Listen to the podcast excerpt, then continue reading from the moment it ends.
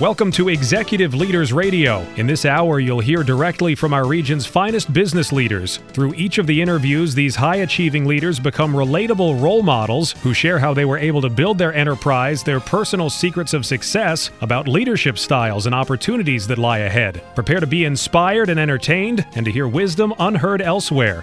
Executive Leaders Radio. You're listening to Executive Leaders Radio. This is your host, Herb Cohen, with my co host, Joe Applebaum Potomac Companies, John Yetman, Association for Enterprise Growth, Alec Bartholomew, People Stretch Solutions, Gail Chambers, Holmes Lowry Horn Johnson, Nick Gurig, Redmon Peyton and Braswell, and Sharon Riccardi, FEC Bank. And our lineup of guests today includes Chris Krebs, President of Novus Building Services, followed by Dorothy Kosinski, Director and CEO of the Phillips Collection. Bob Sprague, President and CEO of Yes and, and Michael Niggle, who is the CEO of Act One. And let's get to know our first guest, Chris Krebs, President of Novus Building Services. Chris, what is Novus Building Services?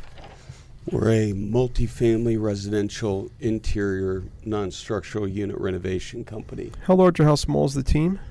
About 42 employees. Uh huh. And uh, how'd you get a job with this company? I founded the company in 2011. Uh-huh. How old were you when you started this business? 32. Uh-huh. And where'd you grow up? The deep south, seven, six different states. You moved a whole mess of times as a kid, huh? I did. Uh-huh. Alex? Chris, how did you integrate uh, into school and the neighborhood, moving so much? The first thing we did was sports, um, and then it moved on to there for, to, to school. So what sports you play? Soccer, football, and baseball. What was your favorite? Favorite is soccer. Okay, what'd you like about it so much? I liked the team atmosphere. I liked being able to see the field and uh, be able to make moves before uh, before the opponent did. Okay, and how do playing soccer and your love of it? How, how does that impact your business today? Uh, organically, we have to develop the team over time. Uh, in the essence, nothing can happen or nothing does happen uh, dramatically. Uh, so it helps in the team building aspect. Okay, so you got to build the team. Now, thinking back, what impact did your dad have on you? Well, dad was gone a lot. He's stoic, uh, Air Force pilot, F 16. Uh, he forced me into perfection, and I say that uh, uh with all due respect. Uh, that was a lifestyle. How, how did he do that? Well, well, he was gone a lot. Uh, Wasn't uh, there something the about a film? Wasn't there a film you guys watched together? What was that about? In Phoenix, Arizona, we played for the state championship, and I missed a penalty kick that uh, cost us the series. Well, how do you know that? We watched film on it oh, after the game. Oh, your dad had you review the film. Yes. How'd that make you feel? Uh, set my expectation that uh, we can we can down to the last detail we can practice and get better. Mm-hmm. Gail. So how old were you when you first started making money? Eighth grade. And, and what what did you do? What was your first venture? Mowing lawns. And did who did someone do it with you? My my older brother came with me. Yes. So you convinced your older brother to join this business venture with you. What what is that how has that helped you with team building and with your company today? Well, I think uh, there's. I, I'm one of the youngest members of our team, uh, especially mid-level to executive staff, and it it helps me uh, understand and listen to people with experiences, and then uh, help help guide the decision making you're a natural team builder. You managed to suck your other your older brother into mowing lawns with you, and you're the youngest. You're one of the youngest members of your executive team. It's interesting that you're comfortable working with older folks. Sharon, mm, between you and your brother, what who influenced who? Did you have more influence from your from your dad, and and did he have more influence from your mom, or where did the personalities come from? I believe my brother influenced me more than I influenced him. I learned from him. I learned from my father. I learned to listen from my mother. Hmm. You learned to listen? I did. Mm-hmm. Mom's compassionate, uh, yet extremely disciplined. What, what, do you bring from mom to work every day? Ultimate discipline. Mm-hmm. She used Mm-hmm, good. She used to uh, make the house back up every night after we went to bed, so we started from exactly the same point every morning. Uh huh. How's that influencing you nowadays? Uh, culture of discipline. We're we're running it through the company, uh, and constant iteration. Uh huh. And what, what, what do you bring from dad to work every day? Uh, the the never fail attitude and attention to absolute detail. Uh huh. Nick? Uh, you mentioned in the green room that uh, you kind of create the storm and are and are restless. Um, is that, is that a characteristic that, that you still have today? Absolutely, it's hard for me to sit still. And how does that impact you know, your complacency with the size of your business? Well, as my bandwidth is opening up because I'm getting the right team members, or we're getting the right team members on, it's it's letting me explore ways to make the company better, the culture better. Hmm. John? Chris, uh, you said after college you went to work on Wall Street. How did that affect you? I had an internship with Robertson Stephens, and then I actually sold for John Hancock. And it's just like the movies 220 cold calls a day. Uh, learned me, it taught me how to accept no. Mm-hmm. Who's got the next question? Go back to your brother. Uh, you didn't get a chance to share his influence on you. Can you be specific about what you learned from him? Yeah, what he did to you. Well, I was lucky enough to practice with all of his teams growing up, and he was not easy on me. I forced. wait, wait, wait, how'd that you- make you feel? Yeah, wait, wait. You, you learned you you played with your brother's teams. They were older. The, how how young were you when you were playing with the older teams? How much older were they? I, I'm 21 months younger. So when you were a kid, that made, that was a pretty significant difference. It was And what sport were you playing with them? Soccer, uh, baseball, and backyard football. We weren't allowed to play. Uh, So how were you able to keep how were you able to keep up with them? I had to learn quickly, and it was painful. What are you talking about? Uh, skill set, uh, uh, being able to react in a situation to people that are quicker than me You get beat up. all the time. How'd that make you feel? Or what'd you learn from getting beat up that helps you build the business? Uh, endurance. Is there really? I mean, is there really a connection there? Or am I putting words in your mouth? There is a connection. Of what? Give me I've that failed again. many, many times in business. Wait a minute. Wait. Should you be admitting that on the air, though? I mean, there's a lot of people listening to this. Do you really want to talk about that? Absolutely. Why? failure is the is a cornerstone of perceived success. What are you talking about? I thought you know you're a successful entrepreneur. It's com- this company's 42. What are you talking about? This has been organic, just like building a team. Uh, it has not been dramatic. We've been through iterations, and it's been uh, culturally, financially painful, Wait a and, minute. and wonderful at the same time. so you're telling me that you, you you always haven't made a ton of money. There were some bad times there. There are some bad times and some uh, poor decisions that lead to uh, change. Should you? I mean, should you be admitting that on the air? I mean, I I read about CEOs on the you know, and they're like, you know, you never hear good things about CEOs. You don't really hear about CEOs being vulnerable, though. Vulnerability is a word that I just learned nine months ago, um, but I'm I'm recognizing it now that I need help to grow this company. Really? Absolutely, What caused nine months ago for you to become aware of it? uh, some personal situations, and then some cultural changes within the company. Um, maybe you want to talk about the cultural change that's bothered you the most? Uh, absolutely, I, I ran the company with um, not with the, with an iron fist, uh, more ebbed and flowed uh, according to my emotion rather than a zero or one in discipline. So, who did you learn to run the company f- based on emotion? Who taught you? Uh, that? it, it was it was again just a learned behavior So over you're time. so you're learning as the organization grows from stage one to stage two. You've got a shift in terms of being a leader. Correct. What are you talking about there? What do you mean?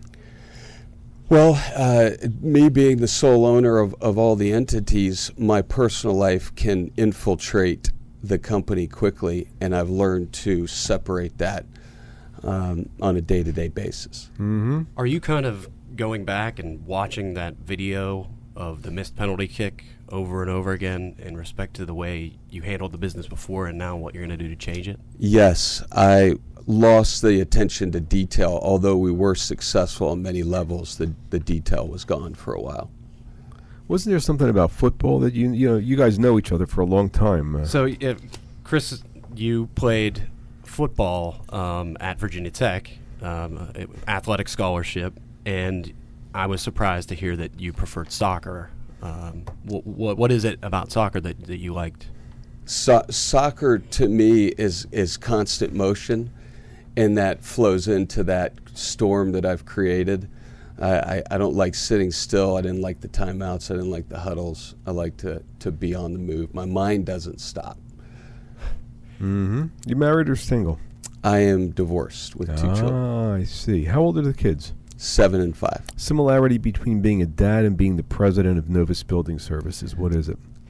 I cannot treat my children like employees, What are you talking about? although I do listen to them. Mm. What's the website address of Novus Building Services? Novusbuild.com. Let me have that one more time.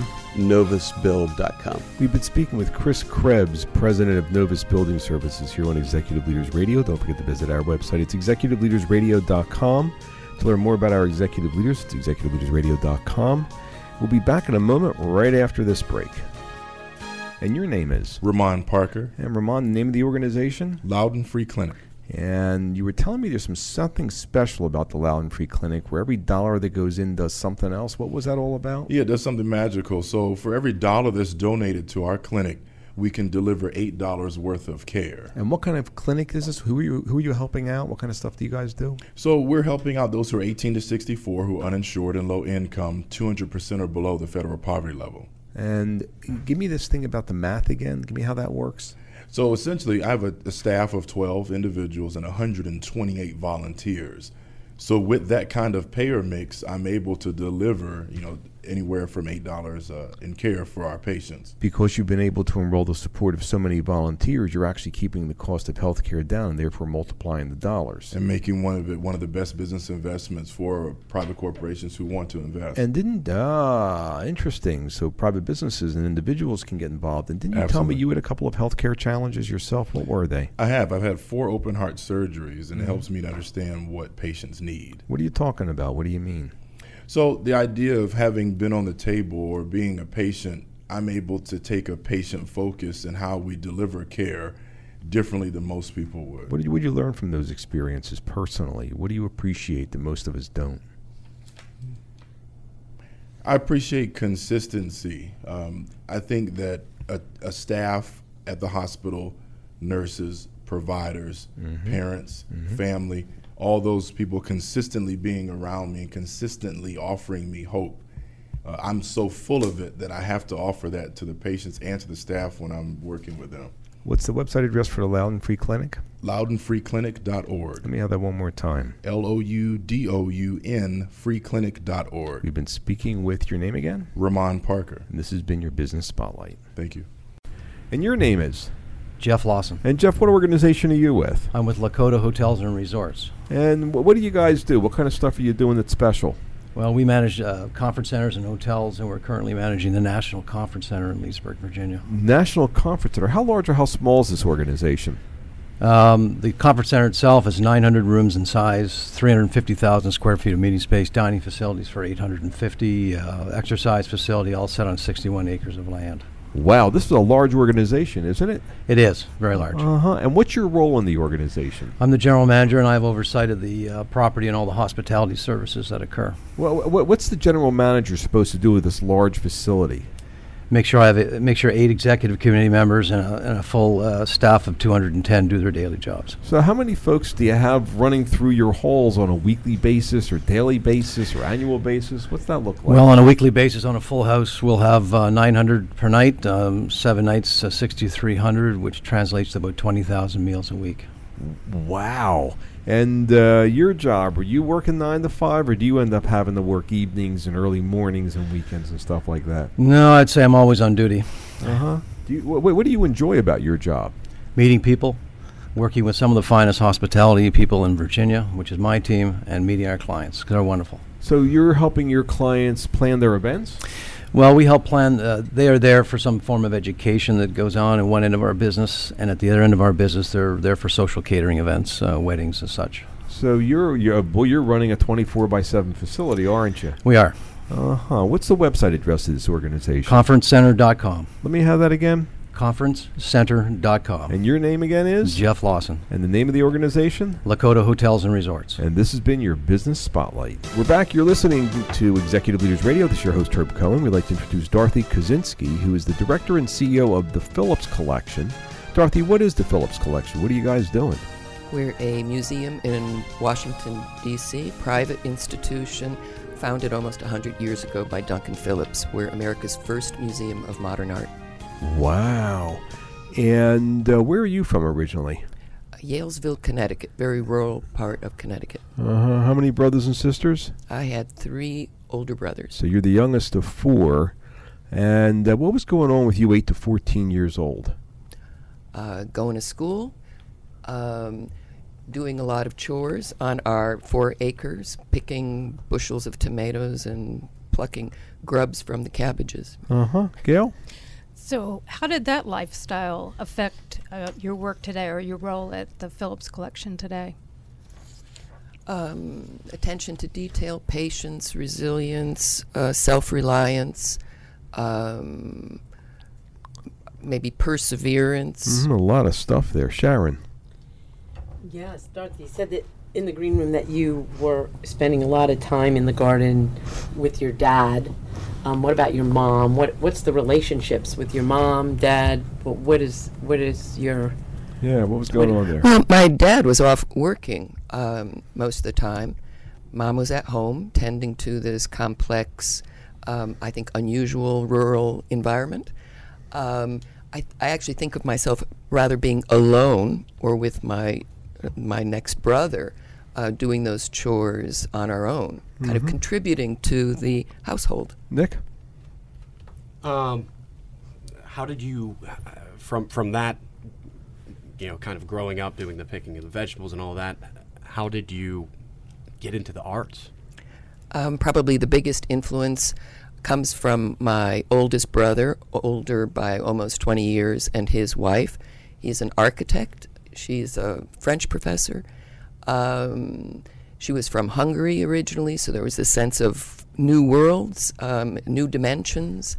Um, Dorothy, you told us this great story about a trip that your oldest brother took. Yeah, it was just after they got married. So we're talking early 1960s, and they're off to live in France for a couple of years, and it was kind of this huge, uh, transformative experience of sort of waving them off when they got on this, you know, Flandria ocean liner to to go to Paris. But you kind of describe what sense did that have on you as you Yeah. depart. They departed. I totally, you know, doors opening to new worlds, new dimensions, living abroad, speaking other languages. I got from them at least monthly wonderful postcards, cathedrals, museums, villages, and anecdotes um, of their experiences. So there was this sense of uh, dramatic sense of worlds beyond that those four acres where uh, my early life was focused. And what impact did that have on your development and decisions about where you wanted to go to college? Well, that's, you know, so two of my older brothers went to Yale College, and um, there was this sense of um, when, when it was possible for a woman to go to Yale, well, sh- sure, I'm going to do that too. But Are you I not- have to Were you not supposed to go to college? Um, I think there was some small question posed, um, like you know maybe maybe you know you take it easy, but I mean I was um, determined to have the same opportunities and the Uh, same. Do I get a uh, Do I get a competitive thing going on with you? Oh, I, I think so. Where? Where's that coming from? Well, if you're the only girl and you're you're the youngest, there's the sense of, um, you know, a determination to have those opportunities, privileges, or challenges just as well. All right. So how do you go from picking vegetables. I mean, what what was your avenue, your pathway to get from pick, picking vegetables and your upbringing to the to the world beyond? What how did how did you get there? Was that through education? Yes, well, uh, we can quote my father: education, education, education. So you know, he was a, he worked in restaurants. My parents didn't go to college, and there was this. He intoned the importance of that as a path forward. And how far did you go in your education? Um, I have a PhD. So all the way. All the way. You know. Why the arts? Um, well, it goes back to um, those doors that were open to me to see the the potential and the beauty of of the arts. I do believe that arts and humanities are a basic um, um, public good. Education, arts, humanities. It's it opens doors for other people as well. At what point did you develop that view? Looking back. In I- college, after college? I think in college already, or maybe even in high school. I ended up being the editor in chief of the paper.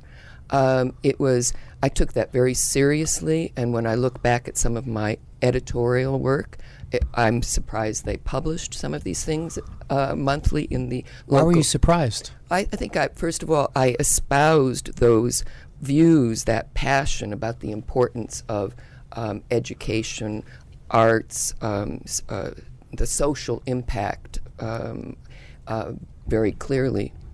Wow. So you really you really had a vision for yourself as a young girl. Um, I guess I did. Uh huh, John. Dorothy, you said in the green room that you had to make do, make more with less. How does that translate to your role as CEO and director of the Phillips Collection? Yeah, I think I, I im- it took in very seriously those early l- lessons that I didn't understand then about pre- preserving things and e- ecological soundness, no waste. And the Phillips Collection is a noble institution that's woefully underfunded. And it's my job to find those resources, but also to encourage my staff um, to be nimble and creative and not be burdened by um, a, a want of some resources. Dorothy, does this feel like a job for you? Oh, so, believe me, uh, Uh-huh. when people say, "Oh, you have the best job in in the world," Uh-huh. except on on the days when it isn't, there, you know. Um, It's a passion for you, though. it is is a passion. I think you have to be passionate because a big, huge part of my job is fundraising, Mhm. of of convincing people of what I know to be absolutely true, and to be able to absorb people's no's. And what do you know to be true? What are you convincing them of that, you know to be true? That a museum or a library or a school is um, fundamental to the wellness of our society. Wow. And that's a lot of pressure. If you look back early on from 8 to 14, when did you start developing the ability to manage the pressure? I, well, I, I was a very serious student. That was almost a refuge for me, in the sense that I think I grew up in a rather isolated way, vis-a-vis friends or other activities. Um, so I think, you know, I, I took refuge in books, um, and I built my my life. I built a um, a way of existing, sort of with and despite the environment around me. And how do you deal with the isolation of being a CEO for such a prestigious organization? That's a really good question. So I made a big switch from a life as a, um, a curator in the States and in Europe over many decades, and I decided I wanted to run a shop. Um, and the people said, "Well, how does it feel this this new role?"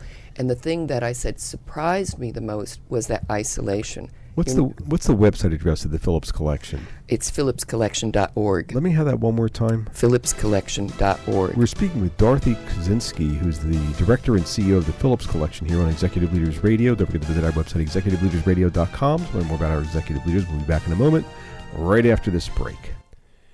Want help building your business with help from this show's CEOs?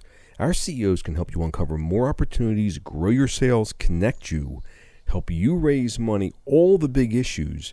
Because our CEOs have been there and done that. They've succeeded in creating millions of jobs and earning millions of dollars. And some are available to advise you. Now, email mentors at executiveleadersradio.com. That's mentors at executiveleadersradio.com. The same CEOs you've heard on the show for 10 years may be willing to help you build your business, uncover new opportunities, grow your sales, connect you, help you raise money, all the big issues, because our CEOs have been there and done that, succeeding in creating millions of jobs and earning millions of dollars. And some are available to advise you. Now, email mentors at executiveleadersradio.com. That's mentors at executiveleadersradio.com. And your name is? Bridget Brown. And Bridget, what organization are you with? Swing Space. And I understand Swing Space, Swing Space is a pretty innovative idea. And tell me, it's an online business, but it's fixing something that's not working currently or it's not working very well. What is that? Correct. Um, so the real estate market right now is a little bit broken for small business trying to find office space, whether they can't connect or follow through with brokers to find smaller space. So we post small office space online so tenants can find it directly. So if I'm looking for a little bit of office space that sometimes nobody wants to bother with, you're telling me that you're making the process easy? Correct. And the leasing process easy as well. What do you mean you're making the leasing process easy too? So we normally uh, traditional traditional uh, hmm Brokers? brokers. Yeah, so it it's a pretty a, complicated a process. deal- So yeah. you're just you're automating the whole process. You're helping me find the space, or if I've got some space that I want to sublet, you're helping me list it. So you're helping the person who wants to has the supply as well as the person that has the demand of small spaces, small commercial spaces. correct. And we're we're making the process faster. So normally to do a small deal like that, it takes just as much much time to do a ninety thousand square foot deal. And now we want the turnover time to be a couple days. So have you guys has this big has this matching process uh, begun? It's like Uber for all intents and purposes. You know, you're it's like Airbnb. Correct, It's like office space. eBay. It's like Amazon. You're helping make it easy for me to get what I need, or for me to sell something, for me to put it up on the market. You're just you're doing it really. What's the website address for this organization? Swingspace.com. Let me have that one more time. Swingspace.com. And your name again? Bridget Brown. And let me have the website one more time. Swingspace.com. And this has been your business spotlight. And your name is? Chuck Ockeltree, And Chuck, what organization are you with? the National Conference Center and West Belmont Place Event Center. Uh huh. And what makes this organization special? The National Conference Center was built um, to be the nation's premier uh, meeting and event venue. Um, it's not a traditional hotel. Mhm. So even though we have 900 guest rooms and all the services and amenities of a traditional hotel, Mhm. because of our size, we're Mhm. able to uh, deliver um, an environment that is very conducive to uh, learning, development. And who are your clients? Our clients are uh, many of the, the corporate 100, corporate 500, as well as uh, because of our location in Leesburg, Virginia, Mhm. We do a lot of business with Washington, D.C. Uh, government agencies. Mhm. And what do you like about your job? What I like about uh, is we've had the opportunity to bring new leadership to the National Conference Center, blend with the tremendous service team that's built a reputation over the years uh, for great service. And uh, we've had a lot of fun um, helping our clients take advantage of the 65 acre campus. How about you personally? What, what do you enjoy about your job? I enjoy that, that we've uh, had a very, very, very successful turnaround in Mhm. uh, the two and a half years, Mhm. uh, taking the National Conference Center uh, from where it was in 2014 with the new, Mm-hmm. New ownership. We've literally doubled the revenue. And what's So, your what's your role in the organization again? uh, my role is Chief Marketing Officer. And what's that mean? It, good question. It means that uh, uh, we're involved with branding, uh, Mhm. everything to do with the sales, the marketing, the promotion, and um, the business development. So you're actually going out there and you're actually involved with helping bring in the clients. Exactly, yes, And I guess the way you're doing that is you're actually talking to a lot of the clients, making sure that you know your services are valuable. We talk to a lot of the clients, and we do a lot of uh, events as well. What's well. the website address of the organization? www.conferencecenter.com. Let me have that one more time. www.conferencecenter.com. This has been your business spotlight. We're back. You're listening to Executive Leaders Radio. This is your host, Herb Cohen. We'd like to introduce Bob Sprague, President and CEO of Yes and. Bob, what is Yes and? Yes and is a performance driven marketing agency. What do you mean by that? A couple of things for us. Uh, for one thing, uh, the background that a lot of us share is in the performing arts, and we bring that sensibility, I think, to the marketing work we do. Secondly, the, the great trend in marketing now is the uh, measurement of return on investment, so making sure that campaigns perform on the basis uh, for their clients. Uh, how large or how small is this organization? We're about 70 right now. Uh huh. And how'd you get a job with this company? I founded it in 1986. You founded this business, uh huh. And where you're from originally? I was born in the District of Columbia and grew up in Bethesda. And how many brothers and sisters? I've got two younger brothers. So you're the oldest of three, huh? Yes, I am. What was going on with you, eight to fourteen years old? Was it sports? Was it making money? Was it what was going on with you? It was all music. It was the uh, heyday of the progressive rock band, and that's what we were doing. We were making bands and making music and writing our own stuff. And When you say we, is this you and your family, you and friends? What's that look like? uh, my brother is an excellent and remains an excellent guitarist, and we had a lot of friends who were also into music. Uh huh. And what what instrument did you play? I was the keyboardist. And what was your role in in these bands? What was the common thread you had in these different bands? I uh, usually took the role of music director, which is somebody who sort of organizes what everything else is going on, does a lot of the writing, a lot of the arranging, a lot of the deciding who's going to do what. Oh, so you were the CEO of the bands. In a way. Okay, but you were calling yourself the music director. But is that is that a fair personality trait? You know that that we're talking about, where you were helping organize everything and stuff. Yes, I think I think that's always been something I've been interested in. It, there's a behind the scenes aspect to it when you're the keyboard player as opposed to the front man. So you weren't the kind. You, you're not the kind of boss that yells at people and tells them to do this or get out of my band. No, uh, you have to do a lot of uh, politics in a band where really people are equal partners, even if somebody's uh, nominally in charge. Uh huh. What's that have to do with uh, business? I think I think a lot. I think uh, anytime you're doing music, um, you are relating to an audience. You're trying to deliver the audience something that it wants. And in business, you have a million audiences. You have your cu- customers and clients. You have the public. You have the media. You have your own employees. You have your business partners. Uh, When you were playing in the band, did you really care what your audience thought? absolutely, How'd you know what the audience thought? you listen. You What's that have to do with uh, developing a campaign for a client? everything. What do you mean? Well, if you're uh, not listening very carefully to what your target audience Wait a minute. is, Now I understand why you've grown to 70 people because you want to measure the effect that just the same thing you were doing when you were playing in a band, you wanted to watch the audience's reaction. That's what you're doing for your clients nowadays. very much so. Sharon? Bob, how? Um, w- what did your mom and dad do? What did each one of them do? Uh, my mom uh, worked in the home, as they say these days, and my dad was a broadcaster. And who was the biggest influence out of the two of them for you? It would be hard to say. They both had tremendous influence. Uh, you know, my father was the professional. He was out there uh, working and, and doing a high pressure job, but my mother was organizing the complex industry that uh, raising three kids, especially three boys, can uh, can be. And so uh, uh. I, I think they both had a profound effect on, uh, on how I You have this creative component in you. Where does that come from? both of them. My mother was an excellent pianist and singer, and uh, always did it uh, as an avocation. And my dad, uh, actually, his original career was drama, and uh, was a enthusiastic amateur musician as well. But Bob, you said your dad was a broadcaster. In those years, what, what's the most important thing you took away uh, f- as, from your dad being a broadcaster? Uh, I think he had that same uh, sensitivity to the audience when you're, even when you're behind a TV camera or a, a radio microphone, you have to know what effect you're having pe- on people, even at a remote distance. And he also was insatiably curious. He always wanted to know uh, more about you and more about what was going on so that he could uh, report on it. So, when you talk about the audience, can you think back a time as you were growing up when you didn't connect with the audience? What impact did that have on you? I think it was it was very telling. I, I think uh, we all tend to uh, assume we know what we want to say, and it can be humbling to realize that just because you want to say it doesn't mean someone else wants to listen. But and uh, and in the green room, we noticed you're very humble. How have you translated that humility that you learned into your business success?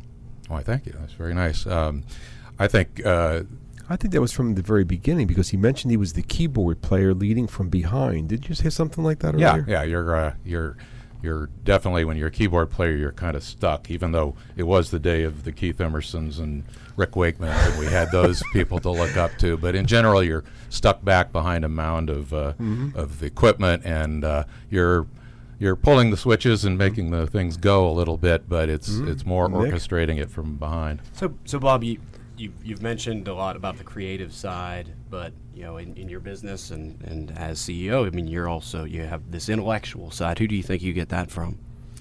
Uh, well, my mother was about the smartest person I've ever met. Wait, wait, wait, wait. Your mother was a home. My your, daughter. Your mother was a homemaker. What are you talking about? The I have person. tremendous respect for people who make homes, and it's a Tell me more about that. multifaceted job. What do you mean by that? Tell me more about that. you're scheduling, you're doing logistics, you're doing supply, you're doing economics, uh, and you're trying to make all that work. Uh, Ah, now I see what you mean. I see. Your mother also was a masterful juggler too. It sounds like. Absolutely. Ah, interesting. And Gail, she you ran think? the business from behind the she scenes. did. so- That Not to mention you- that when my youngest brother went to high school, she went back and learned, taught herself uh, COBOL programming, and did that for the rest of her Oh my life. gosh, your mom is evolving too. Gail. So it sounds like your parents were a strong influence on you, but was there someone else in your life, in your young life, that was an influence on you? There was my junior high school band director had a tremendous influence, and he was a first call trumpet player in Washington here. So he brought that professionalism, uh, and when you were in his band, you showed up on time. You knew your music. You had your instrument ready to go. You didn't make mistakes.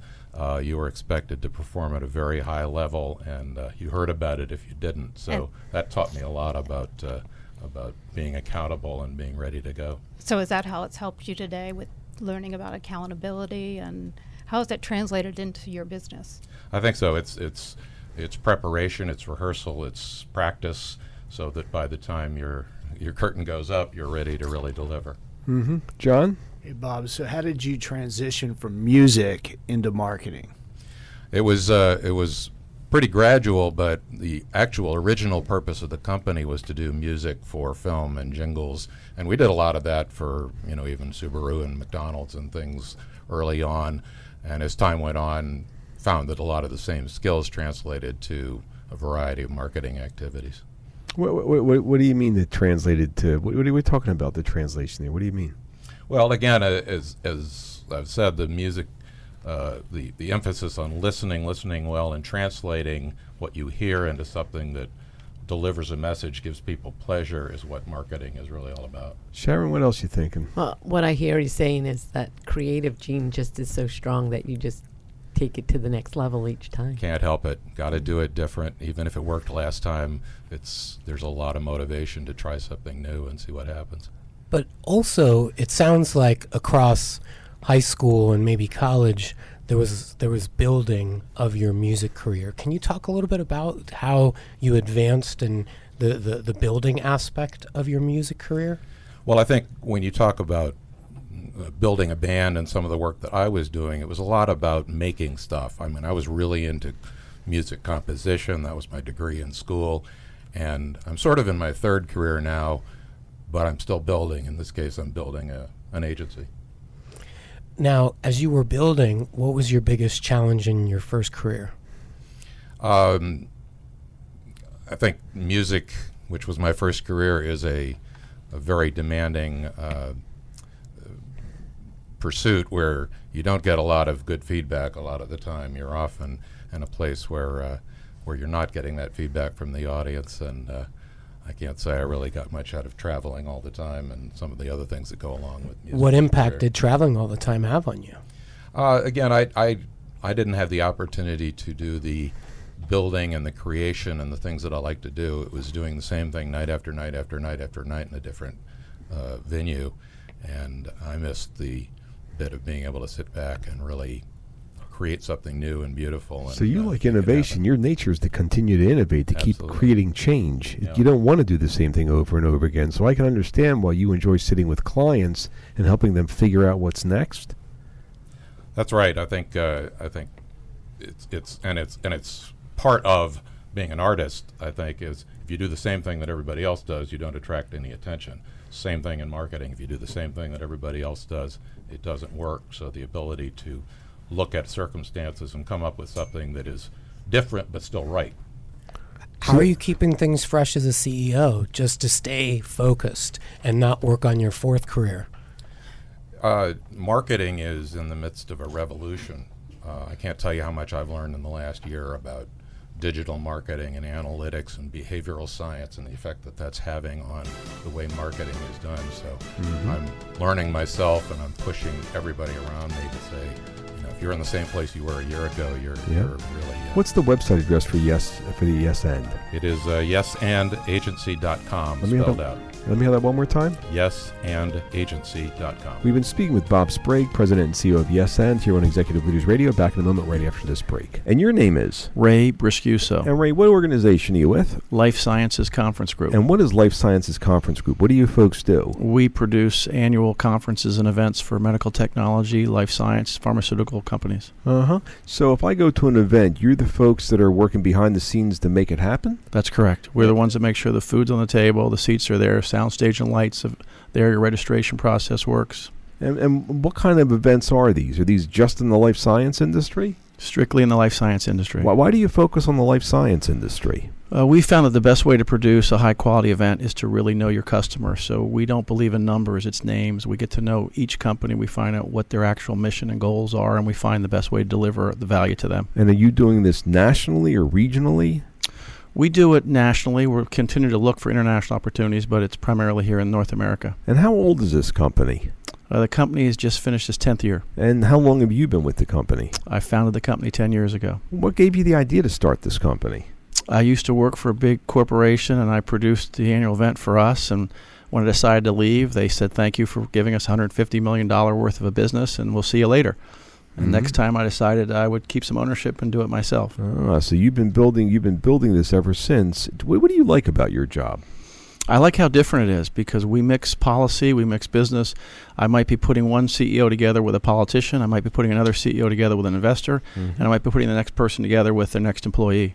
How interesting. Wh- What's the website address for this organization? medtechconference.org. Let me have that one more time. medtechconference.org. Org. And the name of the organization again is Well, Life Sciences Conference Group. Life Sciences Conference Group. And your name is? Ray Briscuso. Ray Briscuso. We've been talking to Ray Briscuso, CEO and managing partner of Life Sciences Conference Group here on Executive Leaders Radio. This has been your business spotlight. I'm Tina Leone. I'm the CEO of the Ballston Business Improvement District. Uh, and what is the Ballston Business Improvement District? We work to attract, support, and connect the most compelling, creative, and ambitious minds in our region. Ballston is known as an epicenter for research and discovery. Uh, some of the greatest things that are invented, such as the MRI, the barcode, the internet, the first satellite, all were either conceived, funded, or developed by organizations here in Ballston. How, how old is this organization? We're just just shy of six years old. How long you been there? How long you been Uh, almost six years as well. Did you found this organization? Yes, I, I am the founding CEO. Why, why'd you do that? Well, the, the, the organization actually came about uh, by the commercial property owners in Why, Ballston. why, why, why does it turn you on? Why does your gig turn you on? people. I mean, we the the the ability to connect people, and then who knows, the next great idea is going to result from that. We have incredible minds in the Washington D.C. area, and Ballston is, as I said, the epicenter for the smartest people in this area. so your job, you're like the master connector. I feel like the mayor of, of Ballston, the mayor of innovation, because that's what's Uh-huh. happening. So your idea, your, your thought is, in order to create more stuff, in order to launch more businesses, in order to cause more good, it's a matter of connecting the right people. Exactly. And you like being in the middle of all that I- oh, stuff. oh, we love it. We love it. And simple things, just connecting people through events, through art, uh, through a happy hour. Mhm. You don't know what's going to come out of that. Mhm. That's what's exciting. so it's all about the people, and you're the uh, you're the founder of this organization. Is this a nine to five kind of job Oh, for you? hell no. It's a lot longer Uh-huh. than that, baby. So do you have to you have to work the weekends and stuff yeah, like that? sure, sure. Let me have the website address of this Sure, it's organization. ballstonbid.com, and, and you can download the Ballston Connect mobile app. Let me have uh, let me have that website address one more time. Ballstonbid.com. It's B A. Give me the spelling on that. B A L L S T O N mm-hmm. B I D.com. Excellent. Your name again is Tina Leone and the name of the organization. is the Ballston Business Improvement District. And this has been your business spotlight. Back in a moment. One help building your business with help from this show's CEOs. Our CEOs can help you uncover more opportunities, grow your sales, connect you, help you raise money, all the big issues because our CEOs have been there and done that, succeeding in creating millions of jobs and earning millions of dollars. And some are available to advise you. Now, email mentors at executiveleadersradio.com. That's mentors at executiveleadersradio.com. The same CEOs you've heard on the show for 10 years may be willing to help you build your business, uncover new opportunities, grow your sales, connect you, help you raise money, all the big issues because our CEOs have been there and done that, succeeding in creating millions of jobs and earning millions of dollars. Some of the CEOs who have appeared on our shows over the last 10 years may be willing to help you grow assuming you've ser- you're serious about your success, serious about your own success, because it all starts with the leader. If you're serious about creating your own successful business, or truly committed to putting your nose to the grindstone and doing whatever it takes to make your business successful, we may be able to match you with successful CEOs who have created millions of jobs and earned millions of dollars to help you create your success. We've established unique relationships with a unique universe of over 7,000 CEOs who have created substantial wealth for their companies, their teams, and themselves. These women and men get the build in their blood and often continue to start and build businesses even after they've created substantial wealth for themselves because they love the challenge of building a business. Perhaps we can present you and your business to some of these CEOs to gain their interest in helping you. Now, email mentors at executiveleadersradio.com. That's mentors at executiveleadersradio.com. To hopefully match you with some of the CEOs we've had on the show for the last 10 years. Mentors at executiveleadersradio.com. We're back. You're listening to Executive Leaders Radio. This is your host, Herb Cohen. We'd like to introduce Michael Niggle, who is the CEO of Act One. Michael, what is Act One? What are you guys doing? Advanced Concepts and Technologies International is a total acquisition management, foreign military sales solutions, and cyber defense firm. How large or how small is this team? Uh, we're over 250 people. And how'd you get a job with this company? Uh, I founded the firm with a co-founder in uh, 1998. So you founded, you co-founded the firm, and and um, w- did you uh, move a lot when you were a kid? I did. My dad was in the Air Force, so uh, South Dakota, Colorado, Little Rock, Arkansas. Mm-hmm. You in the green room, you mentioned that um, you grew up with nothing. Uh, but it didn't feel it didn't feel to me like you were resentful or even that it bothered you, and maybe even that you didn't know. What what, you t- what was that all about? Uh, well, neither one of my parents uh, uh, were uh, very well educated, but uh, they got together at 19, got married. Mom probably finished high school later. Dad got a GED, and we had a big family. We had five kids, and every day was a party at the house I mean, you got seven people living in one small house, one bathroom. It, it gets interesting. Logistics or or something wait, wait, different. Wait, wait, wait, hold on. But didn't didn't it bother you that you guys didn't have a lot of money and that y- you know other people had a nicer car? Uh, other people in our neighborhood didn't have a nicer car. We we didn't think about that. We were focused on uh, going to school, playing sports. All right, wait, hold on. Did you? So you? It sounds. It feels to me like you grew up feeling pretty safe. Oh yeah. You grew up feeling a lot of love. Absolutely. Okay. Uh, my question is, how how does that love that you grew up with, not feeling you needed anything else, how's that helped you build and shape your business? Um, I think that uh, my job is to help everybody else in the company to achieve what they were they're trying to achieve, as well as take care of our customers. We're problem solvers. Wait, That's wait, what wait, we do. wait, wait. Or do you think you're the older brother or something to the to the company, like you Oh, were to your brother? I'm everybody's older brother. What do you mean? Yeah, my job is to take care of them. Alex. So think back growing up. Uh, at what point did you start thinking that it was your job to take care of your siblings? Um, when um, uh, probably when I got to be about 12 years old, I matured faster than everybody else uh, around me. So I was the leader of sports teams. I was the leader in school. I was the leader that all my other uh, kids Why looked up to. Why was that such an emotional answer for you? Um, because um, I, I don't know. Uh, we we were struggling at the time. Mm-hmm. Did you know you were struggling at the time? Uh, not really. Uh, a little bit, you know, maybe by the time you get to be 12. But you just took on the responsibility. Yeah, but it was it was natural. It had to be done. Mhm. Other people you've talked to today also worked when they were young kids. You had to go out, do your job, raise some money, So you don't ex- contribute to the family. You don't expect anything from anybody, do you? Oh no.